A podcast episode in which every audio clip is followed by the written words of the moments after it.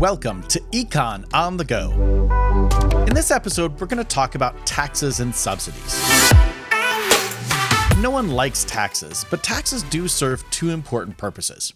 Number one, they allow governments to raise money to fund other activities that the society or the government wants to do. Governments generally don't sell products and services, they might charge fees for some things, and there are some things like insurance on loans that some government organizations charge.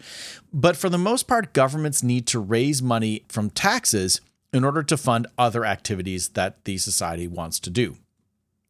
The second reason why taxes are useful to governments is that they can influence individuals' choices, in particular away from undesirable activities. So think about things like taxes on cigarettes, um, or taxes on certain types of activities which governments don't want people to engage in. Those are things that when you start increasing the taxes on those activities, people stop doing them. So the taxes and taxation are one way in which governments can try to influence activity by their participants in the economy. Taxes do create an efficiency challenge, though, because they introduce deadweight loss. Remember, in the last episode, we talked about whenever we're not at the competitive market equilibrium, we're losing some welfare in the economy. We call that lost welfare the deadweight loss. When taxes are introduced in the economy, consumer surplus decreases and producer surplus decreases. And the tax revenue that's generated does not account for all that lost surplus. So we have some deadweight loss in the market. And the question really for policymakers is does that benefit from having the additional program that the taxes are funding outweigh the deadweight loss that we have from the implementation of the tax? Now, the key to analyzing the impact of a tax is to realize that in our standard supply demand model, we assume that the price the consumer pays is equal to the price the producer keeps. But when you introduce a tax, a tax is a wedge between the two.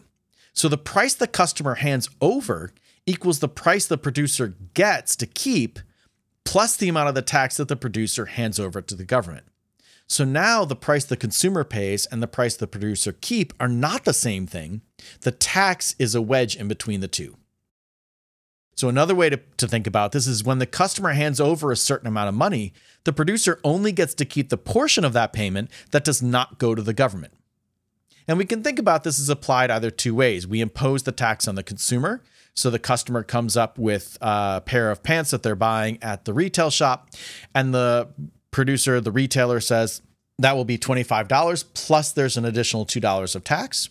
Or we can think of it as the price on the price tag is $27. And when the customer comes up to pay for the pants at $27, the firm says thank you and then puts $25 into their account and $2 is handed over to the government and taxes.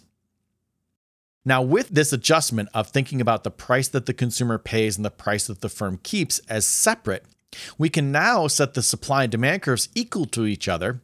So we replace PF in the supply curve because that's the price the firm gets to keep, and PC in the demand curve because that's the price the consumer pays. And the relationship between the two is just that the price the consumer pays is the price that the firm gets to keep plus the amount of the tax. And so now we have the supply curve, the demand curve, and we have this relationship between the price the consumer pays and the price the firm gets to keep plus the tax. And so now we can solve those equations by substituting PC or PF into either the supply or demand curve and then solving for each price, adding or subtracting the tax, and solving for the other price. Now, one of the interesting things about a tax is that it doesn't matter how the tax is administered. The burden falls on the party that is more inelastic. So, whether I charge $2 on top of the $25 for the pants, or whether I charge $27 and take out the $2 and give to the government, the burden of the tax is the same. And the burden is not necessarily the $2 of the tax. What we mean by the burden is of that $2, what portion is paid for by consumers and what portion is paid for by the firms or the producers. When consumers or producers are highly inelastic, it means that they don't have alternative options. That's what we saw when we talked about elasticities. And so, if you are very inelastic, you're unable to escape the tax because you can't shift your behavior to produce another product or to buy another product. And so if you're highly inelastic, you're going to have to bear most of that $2 tax. The exact share is based on the elasticity of both, the combined elasticity of producers and consumers. And then really it's the share of the other side. So the producer's share is the elasticity of consumers divided by the total elasticity. The tax burden of consumers is the elasticity of producers divided by the total elasticity. And again, if remember elasticity is 0 or close to 0, that means that side is inelastic. So for consumers point of view, if the producers are very inelastic, then the elasticity of producers is very close to 0. And so the share that consumers pay is some number very close to 0 divided by the total elasticity in the market or close to 0. Whereas if the other side is very elastic, then you have a very big number on the top divided by that very big number essentially on the bottom, which means you pay almost the entire thing. So it's the elasticity, the other side, which determines how much you bear in the tax. Now, subsidies are essentially the same as a negative tax. And so, all that we think about when we do tax analysis, we can just put a negative sign in front of the tax. And now we've thought about how to analyze subsidies. So, th- remember when we said the consumer comes up and pays $25 plus the amount of the tax to the firm, and the firm gets to keep only the $25, not the $2 of the tax. And so the price the consumer pays is the price the firm gets to keep plus the tax.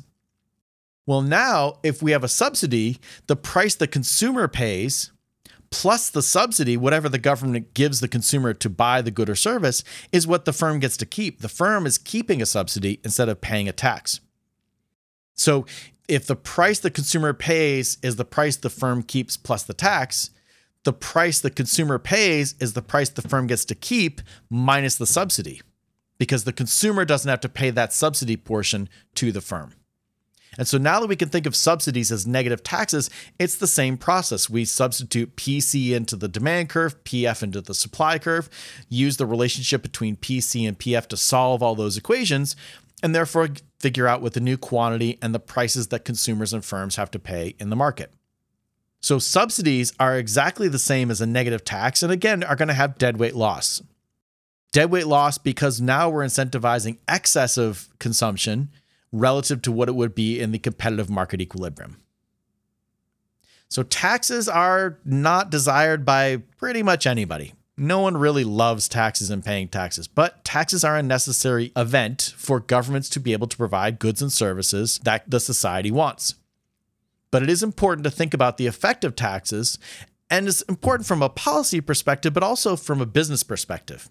Because taxes and taxation on the different products and services you sell are going to affect the demand for those products and, and the ultimate amount of deadweight loss created in your market because of the fact that there's this wedge between what consumers and customers have to pay you and what you get to keep as the producer.